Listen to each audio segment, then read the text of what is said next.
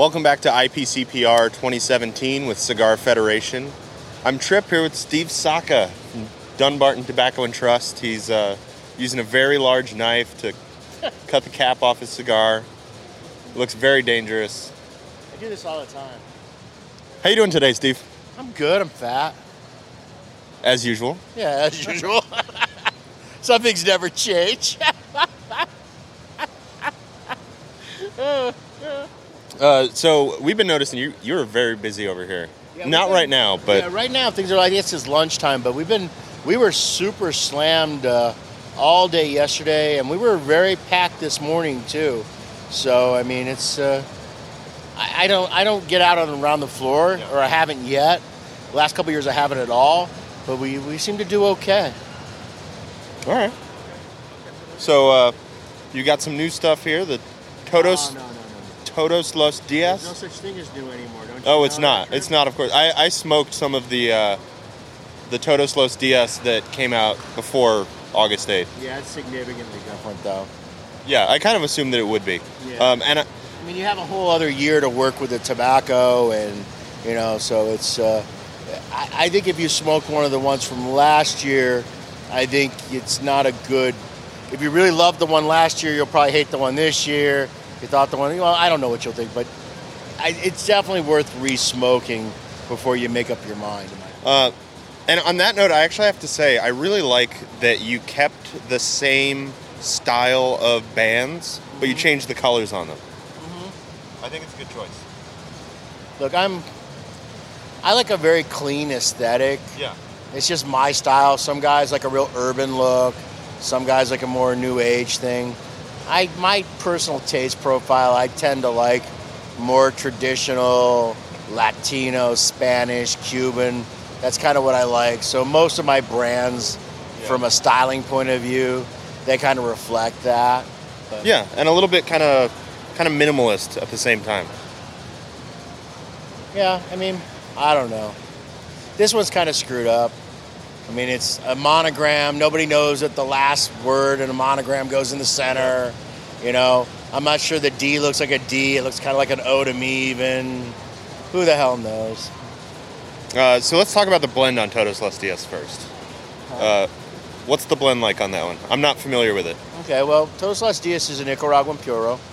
So um, the base of it is primarily, it's all Jalapa and Esteli through the filler. Um, four different tobaccos for that. And then the binder is also from Jalapa. And the uh, and then the wrapper is also from Jalapa. But the wrapper is kind of unique because it's a sun-grown uh, criollo. But if you look at it, it's um, very, very finely textured. You know, so it's like the super, super cherry cherry of the cherry from an aesthetic point of view. It's um, much thinner than what you would traditionally find in a sun-grown uh, Nicaraguan wrapper. And part of that's just I like for the burn to be much cleaner than most Nicaraguan cigars burn. Um, I'm not telling you, it's like it's all Nicaraguan puros. It's probably not going to burn perfect. So we're not going to burn the way a Sobremesa would burn. But also, I don't want it to be something where you're having to touch it up seven, eight, nine, ten Yeah. times while you're smoking it. Um, from a blend perspective, I mean, I'm always reluctant because strength is such a relative thing. Everybody has different judgments as to what Yeah. strength is. I will say that it's an incredibly strong cigar, but not upon initial light. Okay, it's um, it actually starts out very smooth, and what ends up happening is, you know, with most strong cigars, you smoke them and they hit you with like a strong blast of black pepper, and then they kind of mellow, Oh, yeah. and they just kind of go into the kind of this period, and then as you get to the nub, they then kind of pick back up. This one doesn't do that at all. This one starts really mellow, and then it just slowly, slowly, slowly, slowly just keeps building in intensity the entire cigar. And the other thing too is it's very peppery, but not with that traditional black pepper. It's actually more like a sweet cayenne chili pepper. So it doesn't hit you on the tip of your tongue. You'll actually feel it on the sides of your tongue. And as you smoke it down, you'll also start to feel it coating the back of your palate. And what'll end up happening is it has this kind of, instead of that sharp bite, it has that warm linger that you would get out of like when you eat a curry or something like that, or a, a really good mole. And so it just keeps building. The thing I would tell people is if they doubt it's strong or not, get into about an inch and then give it a good retrohale, and you'll know right away. Wow, this is a lot stronger than what I'm perceiving. And by the time you get to the end of it, it's it's a it's a pretty high concentration of nicotine. It's it, it, it's a strong cigar. All right. In my opinion. Uh, that's that's what I've heard from uh, some other people as well. And you've also got the new Muestra de Saka coming.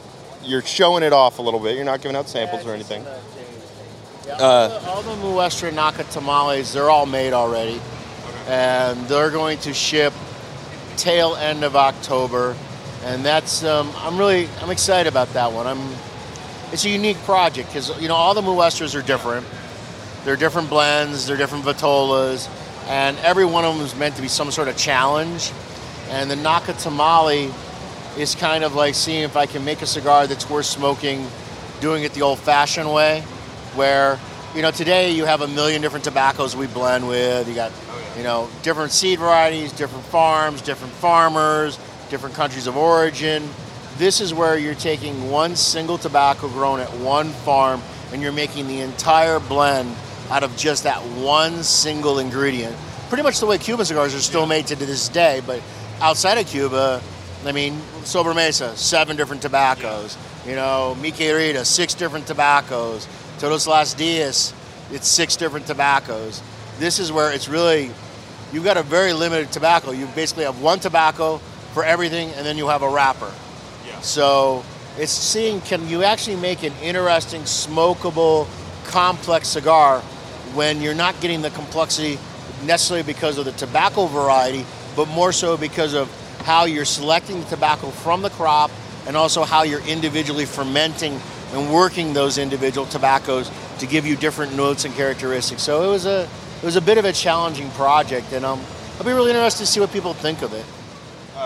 I'm really excited for that one. I don't know if you saw my uh, review of the Exclusivo. It's it's tied for highest rating of the year so far. Oh, really? 95. Wow, wow, that's great. Thanks. Uh, and I read it. There's so many reviews. yeah, exactly. I'm sure. And also, as I told you in January, I'm still raging on short Churchills. I cannot stop smoking those things. Yeah, I- I'm totally. I'm a I'm a short. I'm one every day, if not two every day. I, I love. I'm not quite there, uh, but it's not as expensive for you as it is for me. Yeah, I, I get a better price on them. That part is true. Yeah, but I mean, it's my morning cigar with my cup of espresso every day. Oh wow. I mean, that is that is my morning cigar. So I love that cigar. Yeah, that one just. You know, sometimes certain things click. In Sobremesa, Cervantes Fino, Elegante, Short Churchill, those are my standout three favorites. Mi Querida, I don't actually know. I like all of them, but there isn't as much diversity in Mi Querida. I mean, the only Mi Querida I don't smoke with regularity is I don't smoke the Ancho Corto because I don't smoke a lot of Robustos, and I don't smoke the Masucia, the Gigantes, the 7x64, other than really pretty much for quality control purposes. But one of the things that's interesting about that cigar is it's actually the strongest of the Mi Queridas. Yeah. You know, normally the larger sizes are smoother and lighter. Masucia is actually stronger than the rest. So when you get to the end of Masucia, it's a heavy cigar. It's probably good. It's good for the guy that likes diggers. Sure. So it gives him like an alternative cigar. You know, Digger's my normal cigar choice, but I want to try something different. I really like large formats. Most large formats are really just kind of boring and tepid. It gives that guy something that he can say, "Oh, well, you know, let me let me throw in a Masucia in my steady diet of Diggers." It gives him an alternative choice. Yeah, something a little more exciting, but in the same similar format. Yeah, it's in that same Gigante style format. And uh, I know Rob was doing this last year, and I meant to do it this year, and I just never got to it. What's the best place to eat in Las Vegas? I was figuring this out the other day. I've been to Las Vegas like nearly 40 times. So I've pretty much eaten everywhere. So, I mean, there's so many exceptional restaurants. It's hard to say which is the best. the problem that you have in Las Vegas is you could have an incredible meal, but it costs you so much. Uh, yeah. I mean, the prices are through the roof. So, you know, like we actually went off the strip last night. We ate at a place called Hobak. Um, it's an authentic Korean barbecue, and four of us ate ourselves silly for $125, There you go. and the meal was amazing. So, is it the best place? I don't know, but it was one of the more memorable experiences. A place that we've eaten this trip that we really enjoyed. There's a new restaurant over at Venetia called Chica's that kind of does this. Um, they're kind of confused over there. It's Mexican, Peruvian, Argentinian, you know, Colombian, a whole bunch of different dishes. That was really exceptionally good. So we really enjoyed that meal. I always like eating at Yellowtail for sushi. Over at Bellagio, I actually like it better than Nobu's. Um, so it's to find the best. I mean, there's so many great places to eat in this city. I mean, have you gotten a universal answer where people keep saying this is the one? Absolutely not. Never. And it's always the last place they ate because that's the one that's freshest in your mind, I think.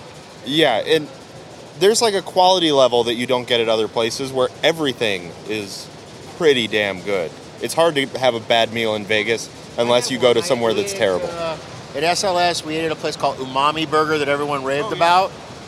We spent 120 bucks, two burgers, two draft beers, two orders of fries, and a giant ass pretzel. The best thing was the pretzel, and the bill is like 130 bucks. Wow. So don't go to Umami Burger.